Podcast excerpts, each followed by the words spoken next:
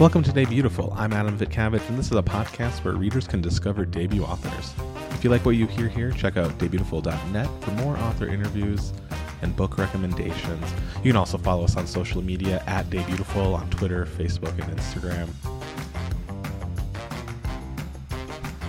Today's guest is a writer whose work has appeared in or is forthcoming from VQR, N Plus One, Gulf Coast, The Offing, and the Kenyon Review. He has an MFA in prose from the University of Notre Dame and is a doctoral candidate in English at the University of Pennsylvania. He has received fellowships from Fulbright, Vona, Tin House, Kimbilio, and Breadloaf. He is now the Anisfield-Wolf Fellow at the CSU Poetry Center. His debut memoir, Sink, is out now. Please welcome Joseph Earl Thomas. Hey, Joseph. How you doing today? I'm doing good. Yeah, thank you for having me as well. Too. Of course. Um, before we were recording, I talked about you know my love for Blue Stoop, which you are currently the director of. And before we hop into your book, Sink, your amazing memoir, I, I just want to talk about Blue Stoop. Last time I I interviewed someone who was involved in Blue Stoop. It was at the very end, so I don't know if people got to that point in the conversation. Okay. But like, just tell me about Blue Stoop, what it's about, what it's like, kind of what you're all doing right now. Yeah, so Blue Stoop, you know, is a literary hub uh, for writers in Philly, uh, based in Philly, and really interested in Philly as like a literary city um, doing things first and foremost to try and support kind of local authors. So we do, you know, like a wide range of things. Um, some of what we do on a regular, like kind of rotating basis is we offer classes for folks they can take um, of all different kinds of formats. Um, we have all different community members, folks in Philly and outside of Philly who um, teach and take the classes.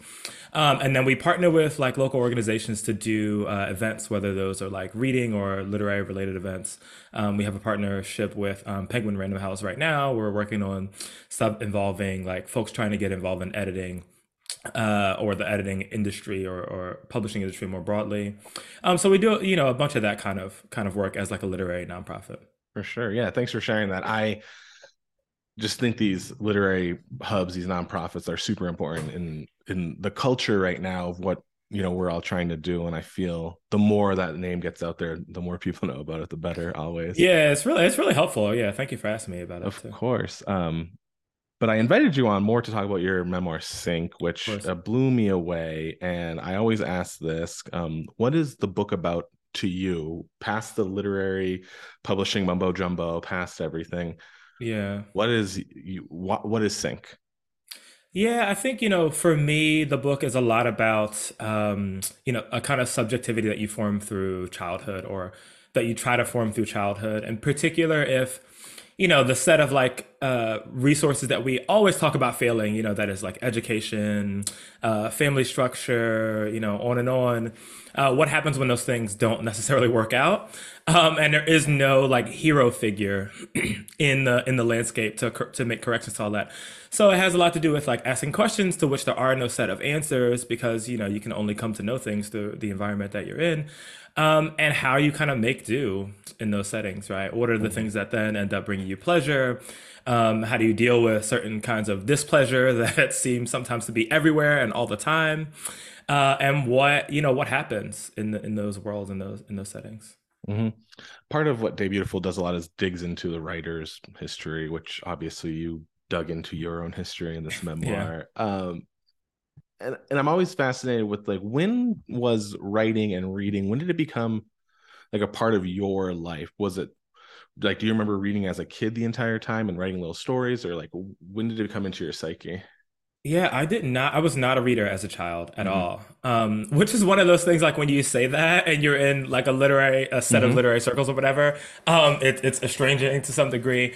I did not read as a kid. I read um, only as an adult. So a lot of my you know, life uh, early on, I played video games. Um, and that was this is like before uh, everything was like voiced as well right so you would have to read like pages and pages of mm-hmm. of text whether it was like dialogue between characters or like story but um, even as like a high school student or whatever i didn't really read them i didn't do anything except work i got a job and i was like okay well now i have a job and i have a means through which i can like change some degree of my life um, and I spent a lot of time working, really, and I, I didn't do much else besides that. I, I, worked, I played video games with friends, and then around the time I was like uh, early 20s maybe is when I really started. Well, I decided like, okay, my life isn't over. I'm probably going to live past like 25 or whatever at that point. And I said like, I have to do something. And the only thing I could do, I was working like four or five jobs at a time. I was like, I need to like go to college or something. But I hadn't read before. I didn't know like even basic algebra or anything like that. And so I started trying to learn that stuff on my own. I ended up going to community college um, in Philly. Uh, I went to CCP. And um, I was reading everything at that point because I felt I was like so behind and I wasn't always and I wasn't used to reading so I was like there's everybody in this world knows all this shit and all these mm-hmm. like um you know literary high points low points or whatever are like second nature to all the people I'm surrounded by and I need to catch up so I was reading like several books a week every week for like years and years because of that yeah I, I find part of that in, I find all interesting, but like part of it that I'm really interested in, like you are a writer now, you are involved in Blue Stoop, you do all these yeah. things. Like, do, did you feel like behind the eight ball or like a fraud? I feel like a fraud a lot of the times. I don't have an MFA. I'm oh, not yeah. a fiction writer. I don't write a memoir. I just like to talk to people about books. Like, did, did you feel that? Yeah, all the time. Uh, it was so constant uh, especially like in the no more so than in the entry to like college classrooms. I felt absolutely uh, like a fraud, um, and it doesn't really go away. I don't. I mean, I don't. I don't think right. I second guess everything that I think, do, or say um, now, especially because I'm in like this weird situation where um, of like all of my family and friends, like my class background has changed so much. I mean, is changing, continues to change back and forth, mm-hmm, whatever. Mm-hmm. But like, I'm in these situations with like all these people who are like middle, upper middle class college uh, folks whose like parents went to college or were teachers or so it's like such a common form that like everybody knows these kind of basics of life that structure the way we do things and i didn't know any of that. And the people who i'm closest to or feel most akin to are not in that world at all either. So it's like constantly alienating i think Mm-hmm. Um, in that way, which which like doubles down on the making me feel like like a fraud, right? I'm like, can I? Should I say that thing? Like, is that true about yeah. this book? The way that I read this text, um, is it acceptable to to discuss it in this way, kind of thing? Yeah, yeah. I I got I have a, a degree in English education. I thought I was going to be a high school teacher, and I it was bad at it, and I didn't understand how to teach, and like I, I did I didn't like try hard because I think we can get into my life, but uh, whatever. Teaching is uh, incredibly uh, difficult. Yeah, and like, I just yeah, uh, yeah, you have to be like 130 percent into it, and just yeah. to be average, you know, like exactly. Um, but so uh, I don't know where I was going with that, but yeah, the, the idea of being a fraud and just not knowing how to talk about things. Like I hear like other interviews, and I'm just like, wow, like I don't even think about that sometimes, or I do, and mm-hmm. I'm afraid to say because that's not my place. I, I right, feel, right. You know? Or like, what are the things that take a lifetime of like uh training you know mm-hmm. that like not direct training but a lifetime of like concentration in a certain set of mores that we all come to gradually yeah. accept as adults yeah. you know yeah and then so you're at you're at ccp you're you're doing community college you're what do you, what is like the first thing you really like connected with like literary wise or writing wise yeah, so I had a bunch of phases, I think, in in my like reading life. I um at CCP, I had this professor named Julie Odell who uh, I was in a poetry class, and she was teaching Ross Gay's book uh, Against Which. This is like a mm. while ago, and in it, a lot of the like imagery is like around Philadelphia and like a lot of basketball related stuff. And so I was like really into that because I think a lot of the things that were thrust on me initially were not at all in that kind of milieu or, or world or what have you. So I was kind of immediately enamored with that, and I I started reading a lot of poetry, um, in part because of her. And then um, around that time, I was in the army as well. So I was doing that, that, for a while. I was a medic, so I was reading a lot of stuff that had to do with like biology um, or a lot of like uh, you know, non-fictive narratives that had to do with like sciences or, or people working in healthcare or medicine or whatever. Uh, and then a lot of like just kind of hard science biology stuff. I was interested in like animal behavior and, and all that kind of stuff. Um, I had a whole like Kurt Vonnegut phase. Uh, then I, you know, then I eventually came to like Toni Morrison, read all the Toni Morrison stuff. So there was a bunch of different um, yeah. uh, trajectories that I was in. And then I think what shaped me a lot was I ended up at St. Joseph's University, also in Philly, and I took a class with Carmen Maria Machado. And um, that class was really formative. It was on speculative fiction. But I, I came to understand like, oh, all of my interests that I had in the kind of like gaming world or whatever uh, with regards to like world building and think about fantasy and, and desire in all these ways kind of congealed to this whole body of literature that one could call like speculative fiction. Particularly for me, it was like fantasy. And so that uh, was then firmly like my favorite genre uh, of text in part because of that class. And so that was around the time that I started writing short stories and stuff too. Bef- I, before that class, I guess, had, had you looking back, had you come across like what is speculative fiction and just mm-hmm. connected to it, or was it like just completely mind blowing that this even existed? No, so not in the literary sense, yeah, right? Yeah, so uh-huh. it was this weird thing where I would be, you know, I'd be like in these classrooms and people would be like, all right, we're going to read like, I don't know, Hemingway or whatever, right? Like that was a mm-hmm. big thing. And I was like, this is fine. Not really, you know, my cup of tea. It wasn't the most interesting thing for me.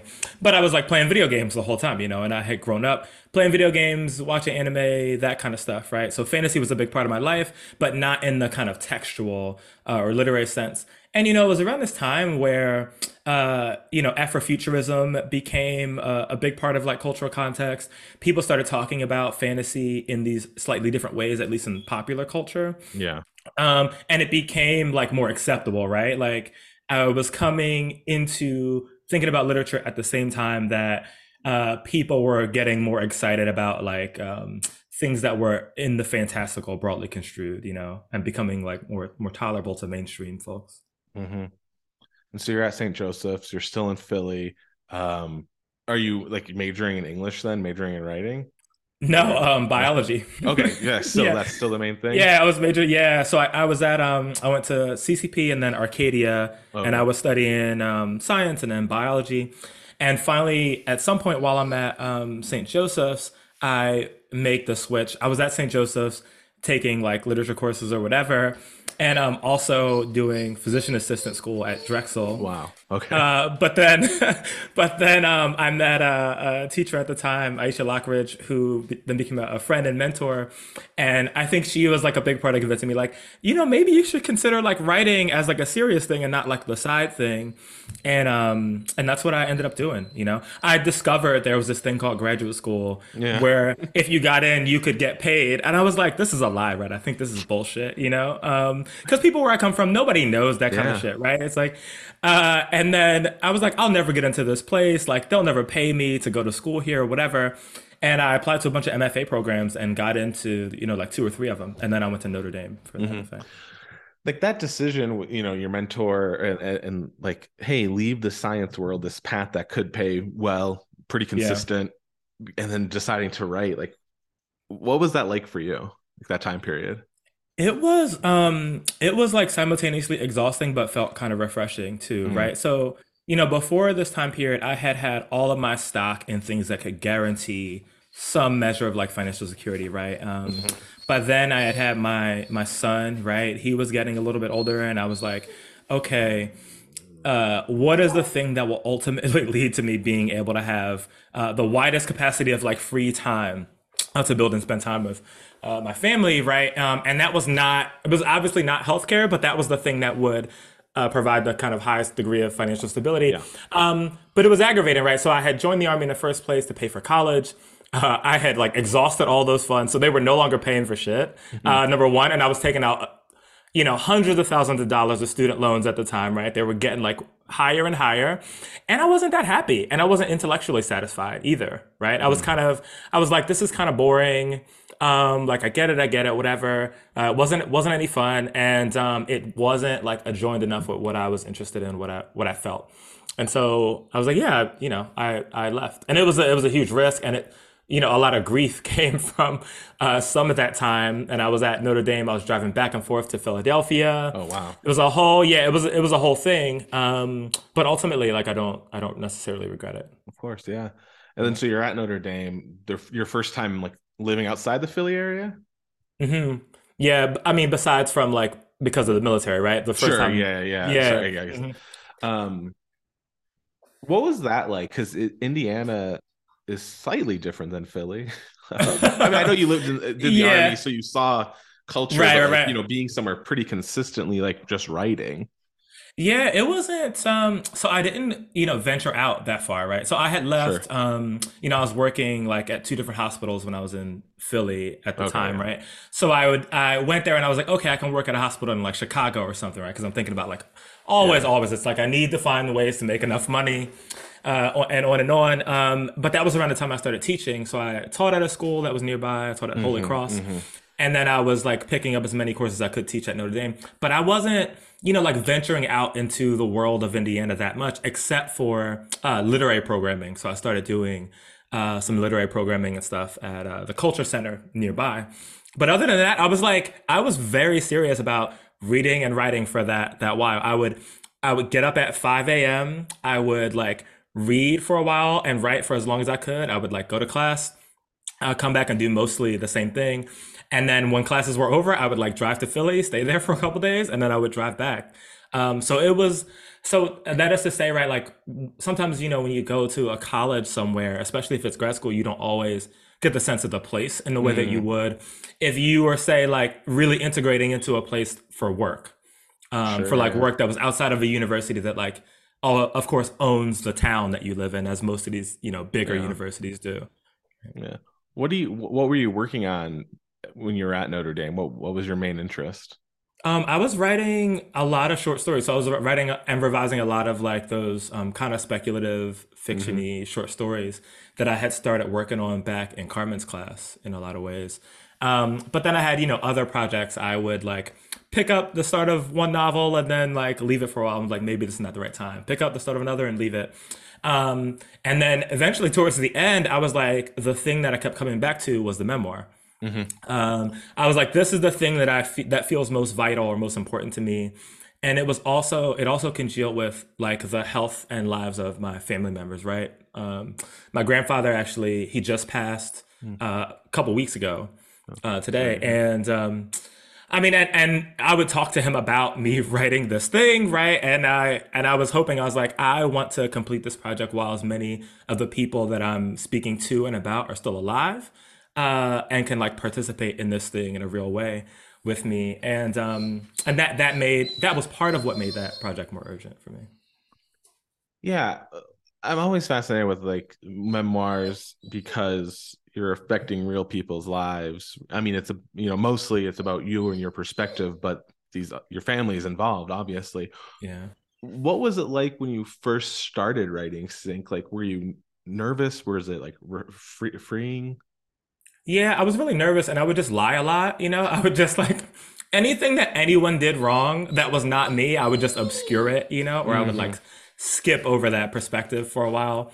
Um, and eventually I was like, I would go back and read it myself and I was like, this is kind of corny. And I mean, in part because of the degree of dishonesty, right? Leaving things out. And this is particularly true about um, people like my aunt or something like that.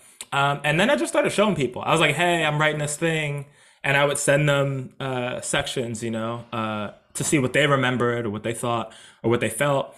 I did a lot of like interviews with family that I ended up not using uh, in a in a direct sense, but I wanted to a try to verify some things and just to see what they what they thought and felt uh, about Yeah, stuff, and um, that helped.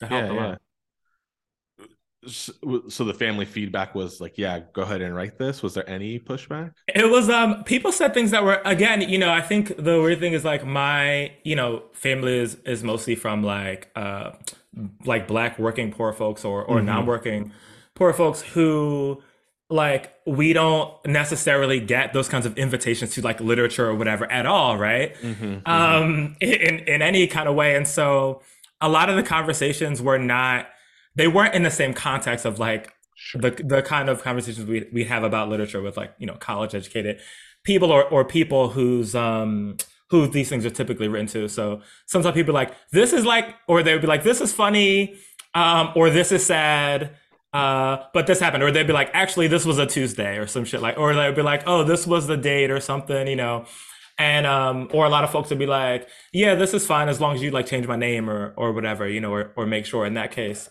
uh, so it was to a large degree kind of heartfelt. I'm being, of course, a dog is walking up on me right now.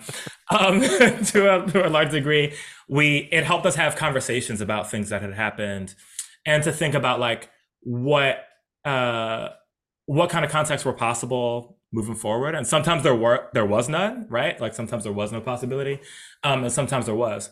It's definitely made me closer to my sister at the mm. very least. Um, and to some degree, my little brother, who's like not really um, in it that much because he was like so small at the time. Mm-hmm.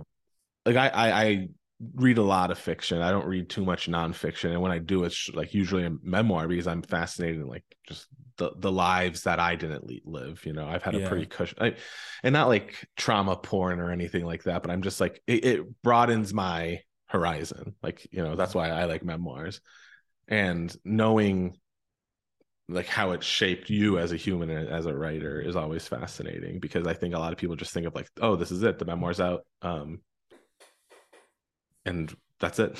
Nobody's thinking. Yeah, like yeah. How yeah, Joseph exactly. changed during. You know? um, I did. Yeah, it made. I mean, it it made for some interesting conversations um, with as with my grand my grandfather and my my mother too. And I um I mean I feel you on the on the memoir thing. Like I would read. I was obsessed for a while with like 20th century memoirs by like mm-hmm. black writers who moved around a lot or who like left uh, the United States for whatever reason, whether it was like in the Pan African sense or when other places, people like Audre Lorde or Langston Hughes, right? Mm-hmm. Like I was for a long time, I was really, really obsessed. And I think now I think like, oh, I felt like kind of trapped, not just in my own self and experiences, but also in the sense of like geographical location, because I'd also never been anywhere. So I'm like, these are all these people who had, you know, uh, uh, traversed the world in, in, ways that I didn't think were possible at all.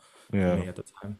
And, and, and with Sink, like the writing of it like how you shaped it how you wanted to present things was that fair like what what did that look like from the initial inception to what it is now yeah um it was a mess for a long time sure. i um over the course of like the i don't know like eight or nine or so years that i picked it up and put it down picked it up and put it down there was so many perspective I, for one i was reading uh, dozens and dozens of memoirs um and then I kept shifting their perspectives in ways that would feel kind of like pleasurable or interesting for me first.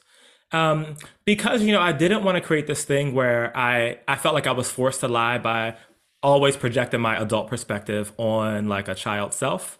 Uh, and using the eye to be to like pontificate about experiences that I probably wouldn't even um, work through the same in my like present kind of being. You know what I mean? and um, I wanted it to feel like it was broadened out as much as possible too, and kind of writing in the in the third person, or you know, om- omniscient third too is like a really common form of like literature, right? If you if as a person who like reads novels or anything like that. Uh, and so I eventually tried there and it stuck. And it also, I mean, gave a kind of air of relationship to the outside world that and the interior self that was like not infinite, but that was like attempting to coalesce uh, the two, and that felt the most valuable for me, right? I mean, in in another iteration of this, where like a bunch of stuff is in second person, it's a bunch of like weird syntactical changes and stuff, and ultimately, I had to decide what was most important for it to e- even be mildly coherent, because it had gotten to the point where um, there was just too much going on, and, and there was like hardly any uh, of a story or a narrative, and everything was just like my own uh, incessant experimentations with the text that will eventually make it into other projects. I think. Mm-hmm. Yeah, because I, I, feel a lot of people, the general public, thinks of memoirs or biographies as like this very like diary, first person. Mm-hmm. I'm talking about the general general public. And, yeah. And and I always find it fascinating, like the structure and style that memoirs can be uh, um, and that's usually what really i connect with like obviously learning about your past and your your your story and your family story was was amazing as a reader but it was seeing how you how you told the story which is what really i think makes Sink so special. Yeah i mean there's like um you know two of the things that come to mind is thinking about like in particularly again like a 20th century like uh, kind of uh, Black studies context, folks who come to mind like Du Bois or Fanon, right, writing about double or like a sense of triple consciousness, mm-hmm. and always like viewing oneself from this um, this other kind of external force. Or we, I mean, we could multiply that on and on as much as we will want to think about it.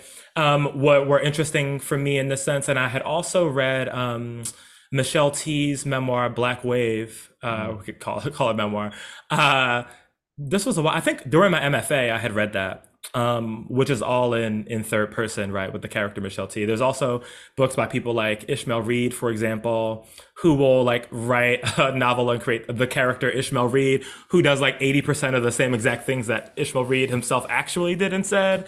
Um, there's a, there's a lot of folks who who do that. So there is precedent for it, like across yeah. um, genres and across like modes of thinking. I think like what's next for you like or what pro- like not necessarily like i'm writing a novel about coffee mugs but like mm-hmm. what, what do you want to explore with your life now that you've explored your life yeah, yeah, exactly. I um that's a good question. I mean, I am working on like other just straight up writing projects, right? Mm-hmm. So I have um a collection of short stories and a novel that I'm revising that will also be out through Grand Central Publishing mm-hmm. at, at mm-hmm. some point in the next couple years. Um, essays are always the most difficult for me. Uh, so I'm I'm slowly like grinding through essays that are more uh, more like criticism as well. Mm, mm-hmm. But um, I write in you know in a bunch of different forums, and it just depends on whatever I can get done in that day. I think as someone now who yeah. like still works a bunch of jobs, has kids, I like get up as early as I can, and I start do, like whatever I can get done that day is is what I get done. Um, mm-hmm. And my pace is much slower than it used to be. Sure. Yeah, and like bringing up multiple forums, like your published poet, published essays, uh, publish short stories. Are you able to like shift modes throughout the day, or is it like today's a nonfiction essay day? That's a good question. Um, I think I think it's shifting modes all the time, and then maybe only when I'm when I'm done, I'm like, okay, is this the form that that best fits this mm, question? Mm-hmm. Or sometimes I'll like let other people decide. Like I might send something to someone uh, and ask them to read it, and they're like, oh, this is like a poem, or this is like an essay, this is a story, or or what have you. Um, and sometimes when I'm teaching, it's it's fun to work on the distinctions between those things as well, especially in the realm of like nonfiction too. Mm-hmm. Yeah, yeah. I, I love that. I love that. Like just thinking about this, uh, what the right form is, because I think a lot of younger writers, and again, I'm not a teacher or anything, just think like I'm gonna write a short story, and this is what mm-hmm. is the best way to tell this. Oh, I did that a lot yeah. and fail like all the time. I yeah, I have so many failed short stories. It's like yeah it's impossible and it's just better off as a poem or an essay or well yeah or i just kind of at this point i i've gotten to the point where i feel okay throwing stuff away um, yeah, and i'm like there was an idea in that or there was a sentence in that that i can use for something or that that felt important to me or that keeps recurring mm-hmm. um, but a lot of times i'm like eh, i could just throw this whole thing away and it was good yeah. practice or something yeah um, what kind of classes are you currently teaching Right now, I'm teaching. Um, so I teach for a couple different places. Um, one mm-hmm. of them is the Brooklyn Institute for Social Research. Um, and so there, I'm teaching a class on Sylvia Wynter right now, mm. um, who is a, a, favorite thinker of mine. Um, but I also teach, you know, video games and Black Studies courses there too. And then in the summer, I'm going to teach a nonfiction course for Blue Stoop. Um, I'm yeah. not exactly sure what what that's going to look like or be. Uh, and then in the fall, I'll teach um, a course for uh, the University of Pennsylvania. It'll be like a single book course, um, probably on like one of N.K. Jemisin's books, mm. likely likely the fifth season. Wow, yeah. I got. Oh, I'd love to take that class. it's so uh, good. Uh, what are you reading? What are you? What video games are you playing currently? What's what's what's uh, in your world? Right now, me and my kids are playing, uh, and my friends and my friends' kids are playing Monster Hunter Rise. So there's mm. a bunch of us on that. Um, I was playing like God of War and, and like something else before, but Dead Space came out recently too, so I'm gonna play through that uh, that remake. And then I'm reading, um, I'm rereading Alice Walker's book, um, The Chicken Chronicles, mm. which which was a favorite of mine that I had read like way back in the day, but uh, I returned to it now as I like now raise chickens. And then um, there's uh, I'm in, I'm reading um, Ingrid Rojas Contreras' book, uh, The Man Who Could Move Clouds, as well. Um, that I thought I would have finished a long time ago, but there was other stuff that kept popping up. So I'm in the middle of um, uh, of a couple things, and then I'm just going back to to a few of them as well.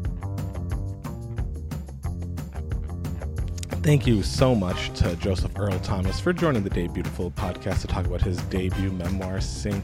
You can find him on the internet at josephearlthomas.net and on Twitter and Instagram at JetVGC. That's J E T V G C. You can find Day Beautiful at daybeautiful.net and on all social media at Day Beautiful. As always, I'm Adam. This is Day Beautiful, and you're all beautiful.